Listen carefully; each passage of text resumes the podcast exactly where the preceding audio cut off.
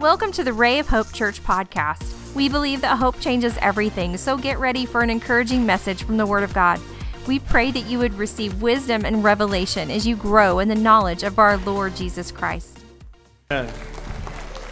We serve a mighty God. Stand with me if you would, please. Thank you for being here on Labor Day weekend. I know it is a, a little bit of a, I guess, a gift to come, but uh, how do you know the Lord deserves everything we can give Him? A lot of our people probably worshiping at the lake and all kind of places, but here we are. Well, we've been on a series called Soar, and uh, Pastor Matt and I have been trying to bring some things out that I think is very beneficial. We're going to do that again today. If you have your Bible, turn with me to Proverbs chapter 30. And Proverbs is written by the wise man Solomon. And I'm going to suggest he's wiser than anybody here today. Look at your neighbor. And now look back at me and say, I think you're right. Verse 18 There are three things that are too wonderful for me, yes, four which I do not understand. The way of an eagle in the air. The wise Solomon said the eagle is absolutely too beautiful and amazing and magnificent for me to even understand. Let me tell you, that's pretty powerful from a man named Solomon. Let's pray. Father, thank you for allowing us to be here. We feel your presence and we feel like there is joy in the house. And God, we love you. We praise you in the holy name of Jesus. And everybody said, Amen. Amen. You may be seated. Thank you so much. So we're learning some characteristics from eagles. The Lord said that He would lead us like an eagle. Solomon said, I find it so wonderful. And the first thing he mentioned was the eagle in the air. About 20 to 30 times the eagle is mentioned in your Bible. And one of the things that are outstanding and really noteworthy of eagles is that they mate for life and they both participate in raising their young. How many of you know our world would be better if people mated for life and they would both participate in raising their young. Now, things happen, I, I, get that. But how do I soar in my relationships? Let me tell you, relationships is some of the hardest things you will ever do on this earth. And I think you would agree with me on that. So, someone asked the question Is Google male or female? The answer, female, because it does not let you finish a sentence before it starts making suggestions. Here a guy says, My wife is complaining last night that I never listened to her. Or I think that's what she said, something like that. This, this is my favorite. Actually, Carrie gave this to me for some reason. I don't know why she gave it to me. She said, When a woman laughs during an argument, You've activated a dangerous part of her brain. Abort the mission now. that is so good. Abort, abort, abort. Well, if you have Genesis chapter 2, most of you know the Lord God said it's not good for man to be alone. I will make a helper suitable for him, I'll make a helpmate for him. You know, I said this at a wedding the other day. The first human problem ever recorded in the Bible is aloneness. Let me say that again. The first human problem ever recorded in the Bible is aloneness. And God said, I'm going to take care of that. Have you ever heard a marriage made in heaven? That's it right here. This is the only marriage ever made in heaven. No mother in law, no former lovers, no baggage, no junk in the trunk. And, and, here Adam and Eve are together, and God said, I'm going to cure this alonement this aloneness that man has. And, and listen, you know, you don't have to feel alone. One of the things that I know, that, that some people have chosen to be single, and that's perfectly all right, but you still don't have to be alone. Some of you have been divorced, and you know every family has probably a divorce in it, but you still don't have to be alone. And maybe today you're here and you're a widower or a, a widow and, and your significant uh, has gone on to heaven, but you still don't have to be alone.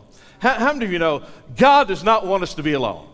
We are part of the family of God. There are brothers and sisters around here. We, we have family members, and God does not want us to be alone because aloneness is not a good thing. But the Lord really tells us how to have good and great relationships. Bob Marley, of all the people that I brought a quote from, and half of you don't even know who Bob Marley is, but I'm going to sanctify it here today. It is so good. The truth is that everyone will hurt you. The key is finding the one worth suffering for. Every relationship has a hurt. And you will never marry anyone, date anyone. You will never have a significant relationship with someone that they won't hurt you. That's the way it is. No one's perfect. I'm not. Carrie's not, you're not. So, in relationship, in that interaction, we're going to hurt people and we're going to hurt them to the core at times. But it doesn't mean we can't get through that and we can't have good and godly relationships. A psychologist said people get married to what they hope for, but they get divorced for what they find. Isn't that so true? But I want to give you this morning four staples or four keys to great relationships because the, the Lord does give us some indication, instruction on how we can have very, very good relationships. Here's number one affirming affection. Say that with me affirming affection. Now let's all participate. Here we go. Affirming affection. Well, what does that look like? Well, 1 Corinthians chapter 13, which is the love chapter, verse 2 if I have the gift of prophecy and can fathom all mysteries and all knowledge, and if I have a faith that can move mountains, but I do not have love, I am nothing. Let me tell you what Paul is telling us. By the Holy Spirit, Paul is saying love is the most important thing you can have in your relationships.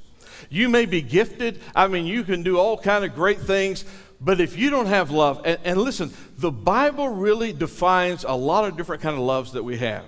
This agape love that we have, this love of God, or the eros love where it's erotic, it's sexual, or the Philadelphia phileo type love where we have that friendship type love. So he tells us there's a lot of different aspects and uniqueness about love. But he says love has to be the priority of our life in our relationships. Matthew chapter 3, verse 17. Jesus is getting baptized. You know, Pastor Matt just mentioned baptism. How many of you know once you believe in the Lord Jesus Christ, you should follow him in the waters of baptism? And suddenly, verse 17, a voice came from heaven saying, this is my beloved Son, in whom I'm well pleased. Notice this. This is my beloved Son, affection, in whom I'm well pleased, affirmation. Do you know we need to give affection and affirmation in all of our relationships? Half of you have heard this story, the other half hasn't, and, and Carrie's here to verify this, so I have to be very, very careful what I say.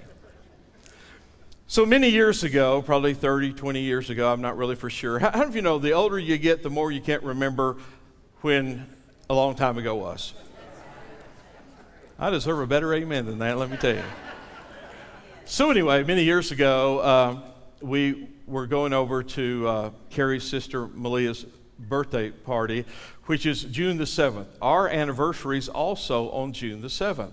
So sometimes we would do things on our anniversary, sometimes we would go celebrate uh, Carrie's sister's uh, birthday. So this is one of the times that we're going to her mother and dad's house and we're having cake and ice cream and presents and we're celebrating Malia's birthday. It's also the day of our anniversary. And so we get there, and we have our kids, they're small, and we're there with them, and we're celebrating the birthday. And I told Carrie, I said, let's go outside and just spend a little time together, just you and I. So we walk outside, and we're just visiting. I said, You know, this is our anniversary. She said, Yeah, I know. And I said, Let's get in the car and let's just drive around a little bit, just you and I. She said, Mike, we can't do that. The kids are in there. I said, They'll be all right. You know, they'll just tear the house down halfway. So, no, our kids were very good. But anyway, so we, um, I say that by faith, but we, we, uh, we, we went outside for a little bit, and I said, let's get in the car and let's drive around a little bit. She said, okay. So we got out and we, we drove around, and I said, Let, us go to town, we'll get something to drink. And we did, and I just kept driving. And she said, What are you doing? I said, Well, I thought we'd just drive for a while. It is our anniversary. And she said, Mike, uh, everybody's back at the birthday party, our kids are there. And, and I said, Honey, listen, I've made arrangements. They're going to take the kids. You and I are leaving for a three day anniversary trip. And she said this We can't go on a trip. She said, I hadn't packed. And I said, I packed for you. And all the women did just what they just did. But it's true, I, I did pack for her. And she said, You did what? I said, Honey, I packed for you. She said, What do you mean you packed for me? I said, I packed for you. She said, Three days? I packed for you for three days.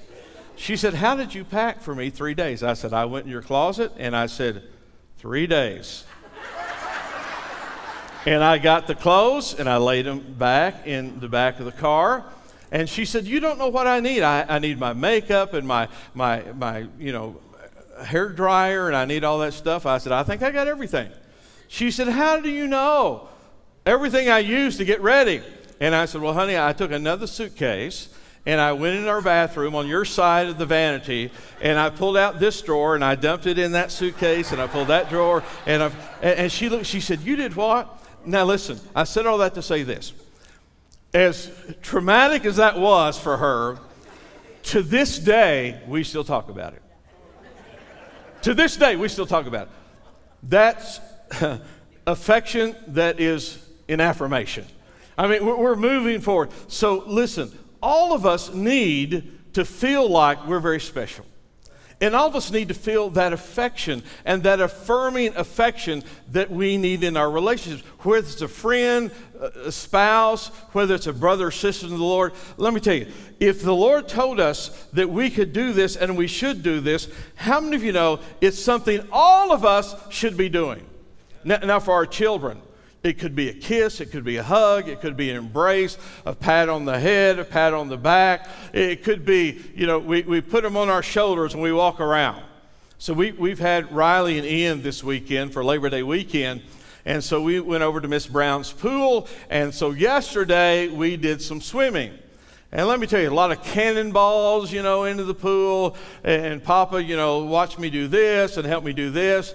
And then they got on my back and then I'm flipping them off of my shoulders into the water.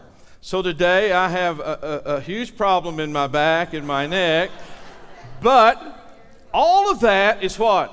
Affirming affection. So, you know, guys, it may be rough housing with your son, or it may be snuggling up with your son or your daughter watching a movie.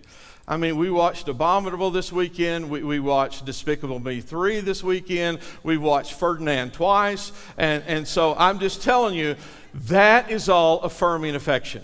I mean, get with them, cuddle them up. Dads, it may be putting your daughter on your shoes and dancing in the kitchen with your daughter on your feet. I can't tell you how valuable that is. You see, it's not just in marriage and not just in friendship. I mean, it's in every relationship that we have.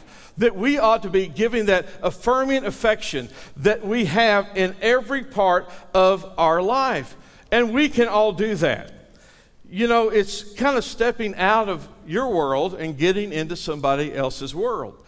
And the Word of God is full of insight on all of this. So this is not something that Pastor Mike is saying, okay, you guys go do. No, I want to declare to you the Word of God. I want to tell you this is what the Word of God says. So, Ephesians chapter 5, verse 25.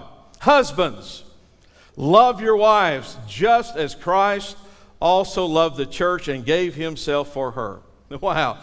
Whenever the Lord tells me to do something like Jesus, how many of you know that is a challenge?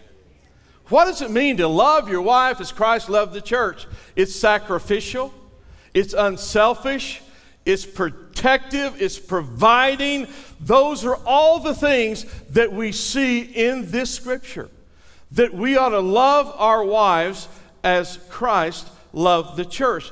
In John chapter 15, verse 12, this is my commandment that you love one another as I have loved you. So, you know what Jesus is saying? I should love you as he loved you.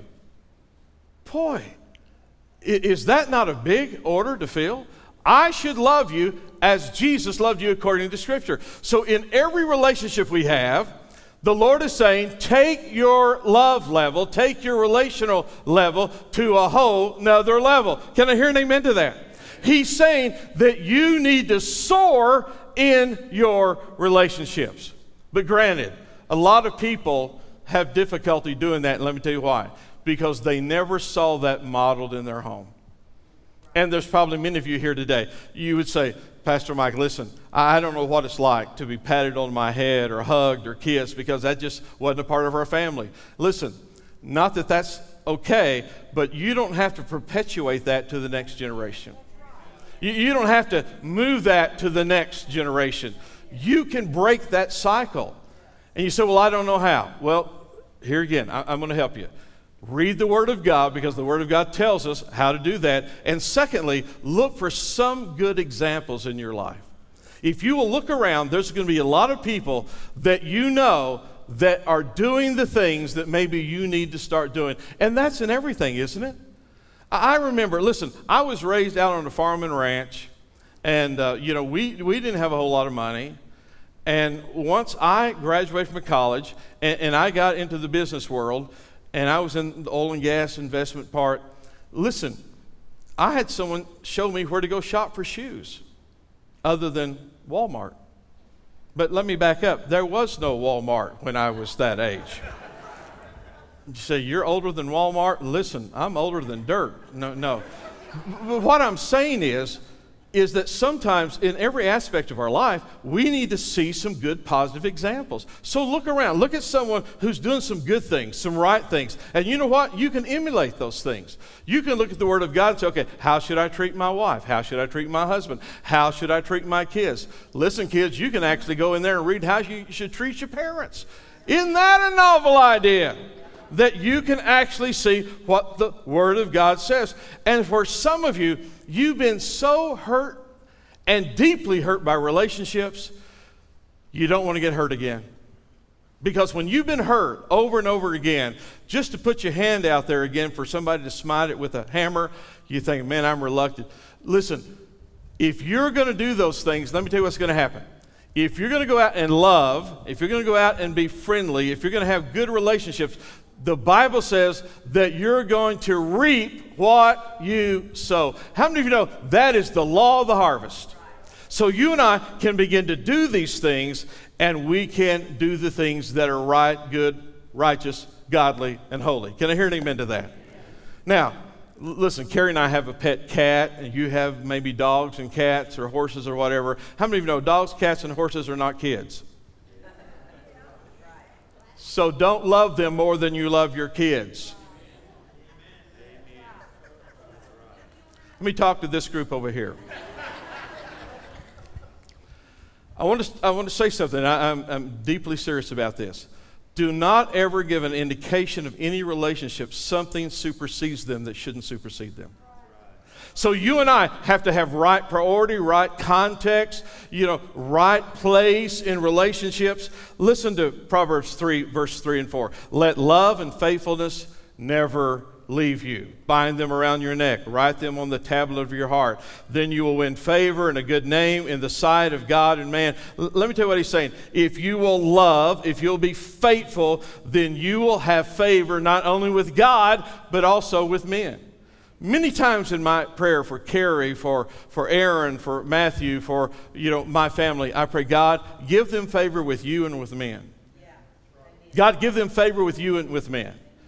You need to start praying that. Because, listen, I want my kids, when they're out in the business world, when they're out, out, with their friends or whatever they're doing, I want them not only to have favor with God, I want them to have favor with men. And so you and I, we have to realize there are the relationships that are vertical up to heaven, but then there are relationships that are horizontal where we have relationships with each other. And all those relationships are very, very important. And he says, if we will bind those and remember those, he said, you will have favor there if you're faithful and you love. Say that with me faithful and love. Say it again faithful in love. If we love faithfully, there is benefits that happen. Here's the second thing. Not only affirming affection, but we need to have encouraging words. Okay, here we go. Say it. Encouraging words. Do you know why flowers come with a little card? You say, sure, so they will know who it's from. well, that's only part of it. You and I on that card need to write something because this is what's going to happen. Those flowers will fade, but those words may last forever. Flowers will fade, but the words may last forever. Now, whoever said, Sticks and stones may break my bones, but words will never harm me, need to have somebody hit him with a stick. Well, maybe not. But they need to have a checkup from the neck up. Because I want to tell you, words hurt and they can be remembered for a long, long time. And words can heal and they will be remembered for a long, long time. You, you, see, listen to me. What we say, what we throw out there, somebody's catching that on the other side and it will affect them one way or another. Folks, listen. I have said, and you said things that as soon as it came out of your mouth, you wish you could have reached out there and grabbed it and snatched it back. Has anyone ever done that? Y'all are so holy. I mean, I've said things to Carrie, I wish I could have snapped it back, but once it gets out of your mouth, boom, there it is, good, bad, ugly, whatever it is. So we have to be careful. Are you louder with your complaints or your compliments? That's a good question, isn't it? Do you give more compliments or complaints? Are you always seeking what's wrong or do you see what people are doing right? How many good jobs, attaboys, are you giving out there? Listen, words are very important. We cannot overemphasize the power of words because Almighty God created everything with words. I mean, everything you know, you sense, you see was created with words. In the beginning, God created the heavens and the, earth. In the beginning was the Word. The Word was with God. The Word was God. And God spoke, and things were created. And you can create a good relationship or a bad relationship with your words. Just creative words in relationship. You know, we can give good words, and let me tell you what they'll do. They'll boost confidence, self esteem, it provides motivation, perseverance, reduces stress and anxiety, builds self esteem and self belief. Just a few words can alter the trajectory of somebody's life. Let me give you three names Michael Jordan, number one. Has anyone heard of that guy? Probably, my opinion, the greatest basketball player in the NBA of all time. So, when he was in high school, his high school coach cut him from the team. I don't know what that guy was smoking. I mean, I don't know what he was thinking. But his mother encouraged him by saying, I believe in you. If you set your mind to it, you can achieve it. And Michael Jordan said, This helped fuel my determination. Steven Spielberg was rejected from film school multiple times early in his life. His dad encouraged him by saying, he had a tremendous talent worth pursuing despite initial setbacks. Spielberg said, This helped me continue to hone my craft. Anybody heard of Walt Disney? Walt Disney was fired from a newspaper for lacking creativity. But he kept pursuing. He went from job to job pursuing animation, his dreams, after his brother said, you continue to do what you're doing. And Disney said, These words changed my entire life. You don't know whose life you might change by just saying the right words to them. I want to tell you something. You and I have had people say things to us that just crushed us and things that elevated us. So let's be that person who's going to give encouraging words and in relationships, encouraging words are so needed. Here's the third thing uplifting examples. Would you say that with me? Uplifting examples. I want to share a story with you. This happened to me about two or three months ago. It was still hot, you know, in the middle of the summer, and probably somewhere around maybe June. I was at a convenience store getting some gas. And I noticed in front of the convenience store there was a big truck. I mean, one of those big trucks jacked up I mean, you, you know what I'm talking about big truck. And, and, the guy who was driving the big truck, I guess he was in his early 30s, maybe. I don't think he was past 40. And he just had the air about him I'm large and then I'm in charge. You ever had seen somebody, I'm large and I'm in charge? He, he's the big guy. You know, uh, BMOC. Big man on campus. Don't know if he's been on the campus, but he was the big man on campus. Or big man at the convenience store. so, anyway, he has his son with him, about 10 years old. And I, I noticed the interaction between he and his son. He, he was very um, descending, very harsh the way he talked to his son. Little, I mean, little boy, 10 years old, I mean, good looking kid. And they go in and they come out. I'm just watching this unfold. They have bags of ice, and, and uh, you know, I haven't drank a beer in a long, long time. And, uh, you know, used to they came in like a six pack or 12 pack. Now they have like a 50 pack. Uh, I mean, this guy's carrying out, you know, these two big cardboard containers with beer, and, and this little boy's helping him put the ice in and filling it up full of beer. I don't know what they're going to do that weekend, or, uh, yeah, I have no idea. But the guy's telling him how he's not pouring the ice in wrong and, you know, handing him beers to put in there. And I tell you what, I almost cried. Literally, almost cried at that convenience store. I felt so sorry for that little boy. And I was so upset with that young man, the example he was setting for his son. And I don't care if it was Dr. Pepper he was putting in the cooler. I was so grieved in my heart the way he treated his 10 year old son because I looked at that boy, looking up at his dad, wanting to please him, and his dad just keep suppressing him down and down and down and down. I want to tell you something. We should not be living those kind of lives. We ought to be living that we're lifting. We're lifting relationships, we're lifting our children, we're lifting people in our lives. Not that sometimes we don't have bad days. How many of you ever had a bad day that went into three days and to a week? Yeah, but listen, we ought to be the kind of example where people look at us in a good way to lift their life. Listen as I read. Leading by example can be one of the most effective ways to inspire and motivate other people.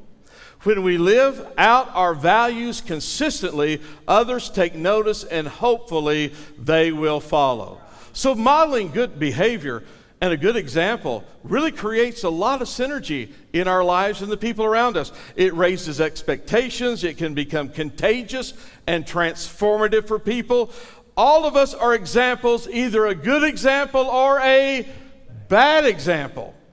And we can be good examples. We're not perfect. We, we do falter, we do fail, but we can all be very, very good examples. And you and I need to determine that's what we're going to try to do. Because when we example and we live the life we should live, let me tell you what we can convey gratitude and kindness and joy and love and patience and perseverance. I mean, there's all kind of things that we can show by our example that a generation can pick up, or your spouse can pick up, or your friend can pick up. So, those are things that we need to be doing. You know, we teach what we know, but we reproduce who we are. We teach what we know, but we reproduce who we are. And that is so true. Here's the last one, number four. Look there with me at this very important relationship aspect. It is discipline pursuits. Discipline pursuits. Great relationships are a marathon, not a sprint. I will say that again. Great relationships are a marathon, not a sprint. Because in a marathon, how many of you know there's highs, there's lows, good times, bad times. Sometimes there's moral failure. Sometimes there is forgiveness. Sometimes there is things we got to correct. We got to get right. And listen, every relationship has some of those issues.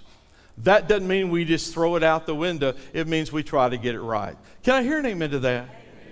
So, if you're thinking this is going to be a sprint in 100 yards, I got it figured out. Oh, hello, darling. This is my Conway Twitty impression right now. Hello, darling. If you think you're going to figure this out after the honeymoon, that ain't happening. If you think you're going to figure this out the first month, sorry to disappoint you, That's not happening either. Matter of fact, Carrie and I have been married a long time. And, and I think sometimes it took a while for her to figure out if Dr. Jekyll or Mr. Hyde was going to show up. Yes, some of you are afraid to amen me because uh, you don't want to look around. Because I'm telling you that there are things that put pressure on us, things that cause us to really have some issues. And God wants you to have a great marriage. He wants you to have a great relationship. And we can if we incorporate the things of God in our relationships. So it's going to be a marathon, not a sprint. You're going to have some good times, you're going to have some bad times. But let's make it more good times than bad times, right? So we can have what we need. So Forbes did a survey of people who had a divorce or their marriage kind of unraveled. Let me give you some of the components that Forbes said that are really important in this, uh, this relationship finances, parenting differences, career choices, relationships with family and friends, health issues, the distribution of household chores and family needs. Can I interpret that last one? Uh, who's going to be the lazy person? Who's going to do all the work? Okay. So, you know, we have to realize that we're in this together. This marriage is together. This family is together. To make it work, everybody's got to do what they need to do. Do you know I am the best dishwasher loader at our house. I load the dishwasher so much better than Carrie. She can load it and I can get 15 more things in it after she finishes. That's so true. She doesn't know how to stack them.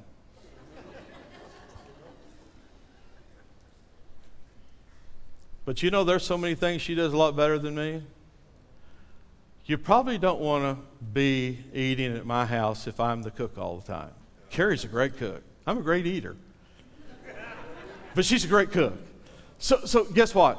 There are things that you should be doing, things that maybe you could do better than somebody else. But how many of you know all of us have to share the responsibilities because somebody's going to say, I'm not getting the better deal here. How many of you know we both need to be getting the equal deal? That it's a good relationship. This is a positive thing. This is something that we can do. And I'm going to guess when we all leave today, we're not having service tonight, but you can have some very vivid conversations after this sermon's over. I heard a few of them after the 8:30 service. It's really true. You see, if we have disciplined pursuits, then we are saying, okay, what are we pursuing? And it's going to take discipline to get them right. The survey goes on 63% said having a better understanding of commitment prior to marriage would have helped them. Well, hello, sure it would have. And if they had a better understanding of their spouse's morals and values prior to getting married, they might still be together. Oh, whoa, whoa, whoa. I believe in love at first sight, but I also believe you ought to take a second look.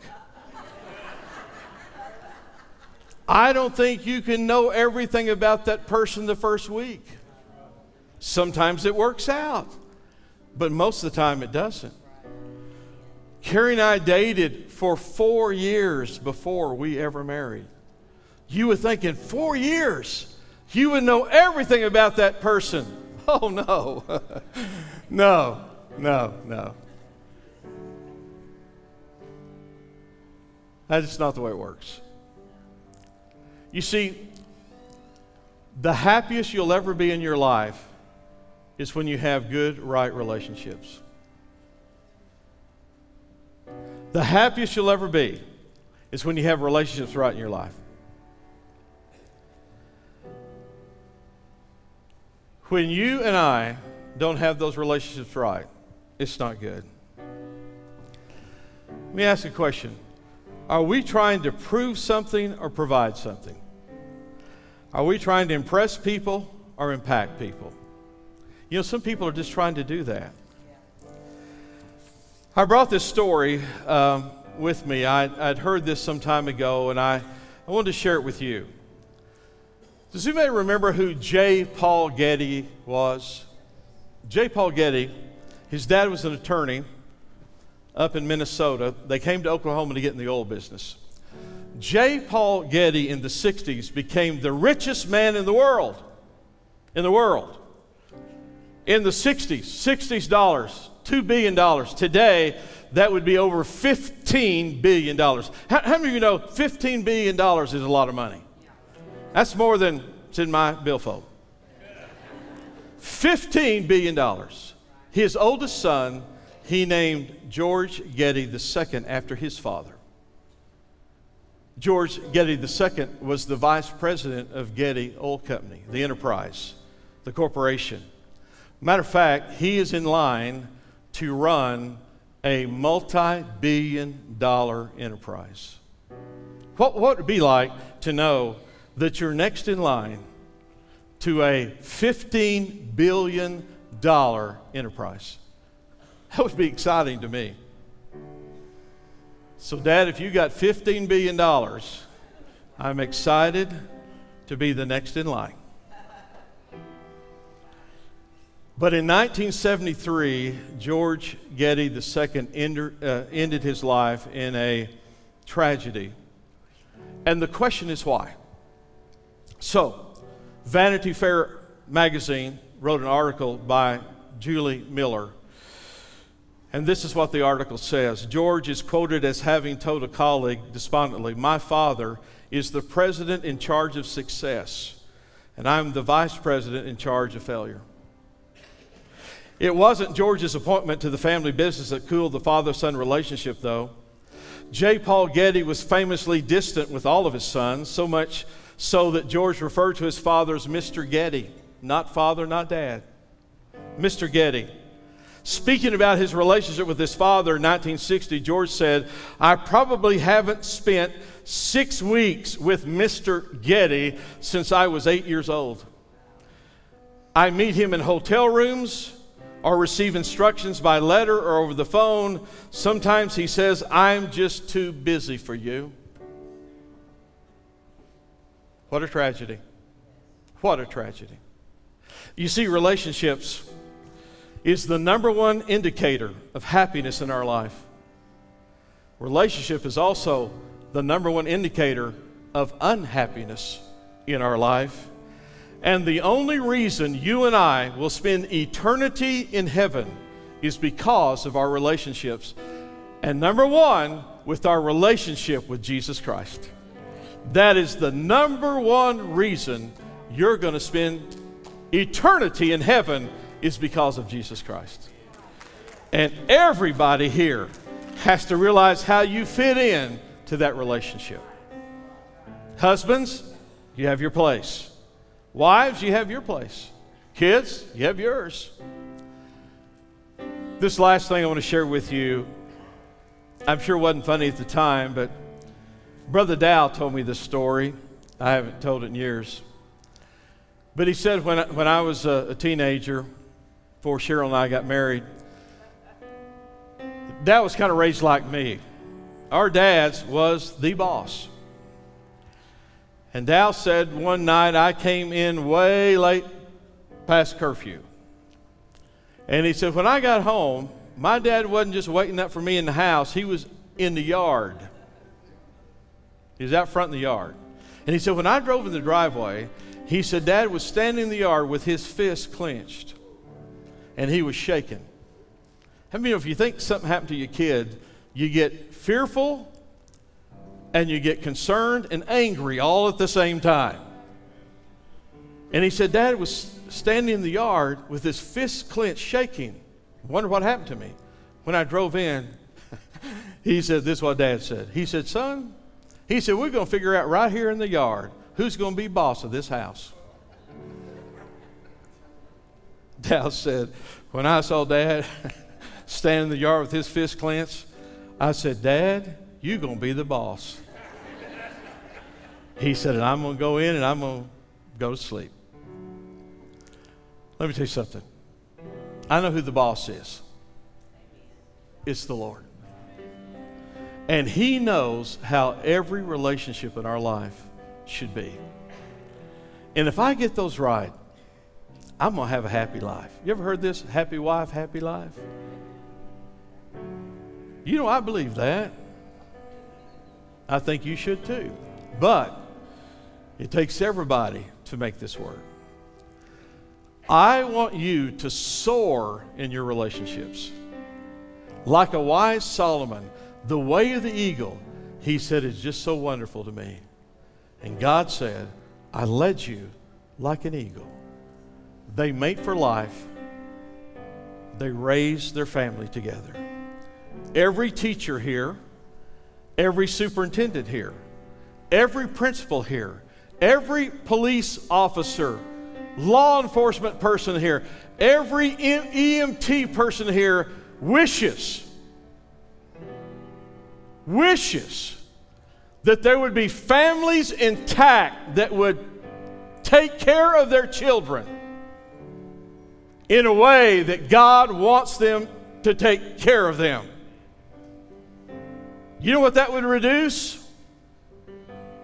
Crime on the greatest level we have ever, ever seen. There wouldn't be gangs running into stores, stripping the stores. There wouldn't be kids hanging out at one or two o'clock in the morning getting into trouble. Because some daddy would say, You got to be home at this time, or we're going to figure out who's the boss. Our culture would be better if we could get our core relationships down in a godly way. And even if you don't even believe in Jesus Christ, you'll be happier even if you don't believe in that. You may not get to heaven, but your family will be better because God's ways work. And the manual for life is right there in your lap. It's called the Holy Bible. Stand with me. I'm going to ask to do you to do something a little bit different today. If you believe that your relationships could get better, and they need to get better, I'm going to ask you to come and walk right here. We're not asking for a prayer team today. We're asking for you. If you believe your marriage can get better, your children, your parents, your relationships, whatever they are, can get better, I'm going to ask you to come and stand right here. We're going to pray. We're going to go. You're going to have a rest of the weekend but I'm going to ask you to come. If you believe God can help you in that, listen, if you're here for the first time, don't be embarrassed. We're going to come right here and we're going to say, God, I believe what you said about your word. I believe what you said about my marriage. I believe what you said about my family, my dad, my mom, my children, my grandchildren. So I want to pray over your life. Wasn't it beautiful they sang? May the Lord bless you and keep you, cause his face to shine upon you. You and your children and your children's children, because we're here to believe that God has our best interest in mind. And maybe it could be that you're here and there's a little shakiness in your relationship or something going on with the kids. I believe God can move in that situation. I just believe it because that's the God that we serve. Can we pray together right now? Father, in the name of Jesus, I pray today for every mom here today, every dad here today, every husband, every wife. I pray for our young people and our children. God, that you would move upon them, you would guide them, lead them by your Holy Spirit. Lord, we believe that we can soar in a greater way in our relationships. You can lift us up. God, you can correct in me the things that I might be doing wrong. Lord, you can discipline my life as I lean into your word and I'm led by your spirit. So, Lord, I pray that families here would flourish. And I believe there's a lot of families outside of this this building, these walls that need a sanctuary, a place where they learn and they rub shoulders and they find examples and, and they find your Holy Spirit leading them and guiding them. God, I pray today if there's one that walked in for the first time, it won't be the last time because you are dealing with their heart to go to a whole nother level. They desire for their life to soar like it has never soared before. Oh God, that's our prayer today. And Lord, if there's someone here today that doesn't know you as Lord and Savior, that's the most important decision they need to make today. To say, Lord, I commit my life to you, and I'll walk in your way. So, Lord, bless your people today. Go with us. And as we leave in the name above every name, in the name of Jesus, let us do what you called us to do, be who we should be. God, to lift you up in all the areas of our life. And we believe it, we speak it in Jesus' name. And everybody said, Amen. Give the Lord a hand clap. God bless you. Have a great rest of the day. I love you. We are so thankful you joined us today. We would love to hear from you at Ray of Hope Podcast at gmail.com. Let us know how you were encouraged and how we can pray for you. Remember, Christ in you is the hope of glory, and hope changes everything.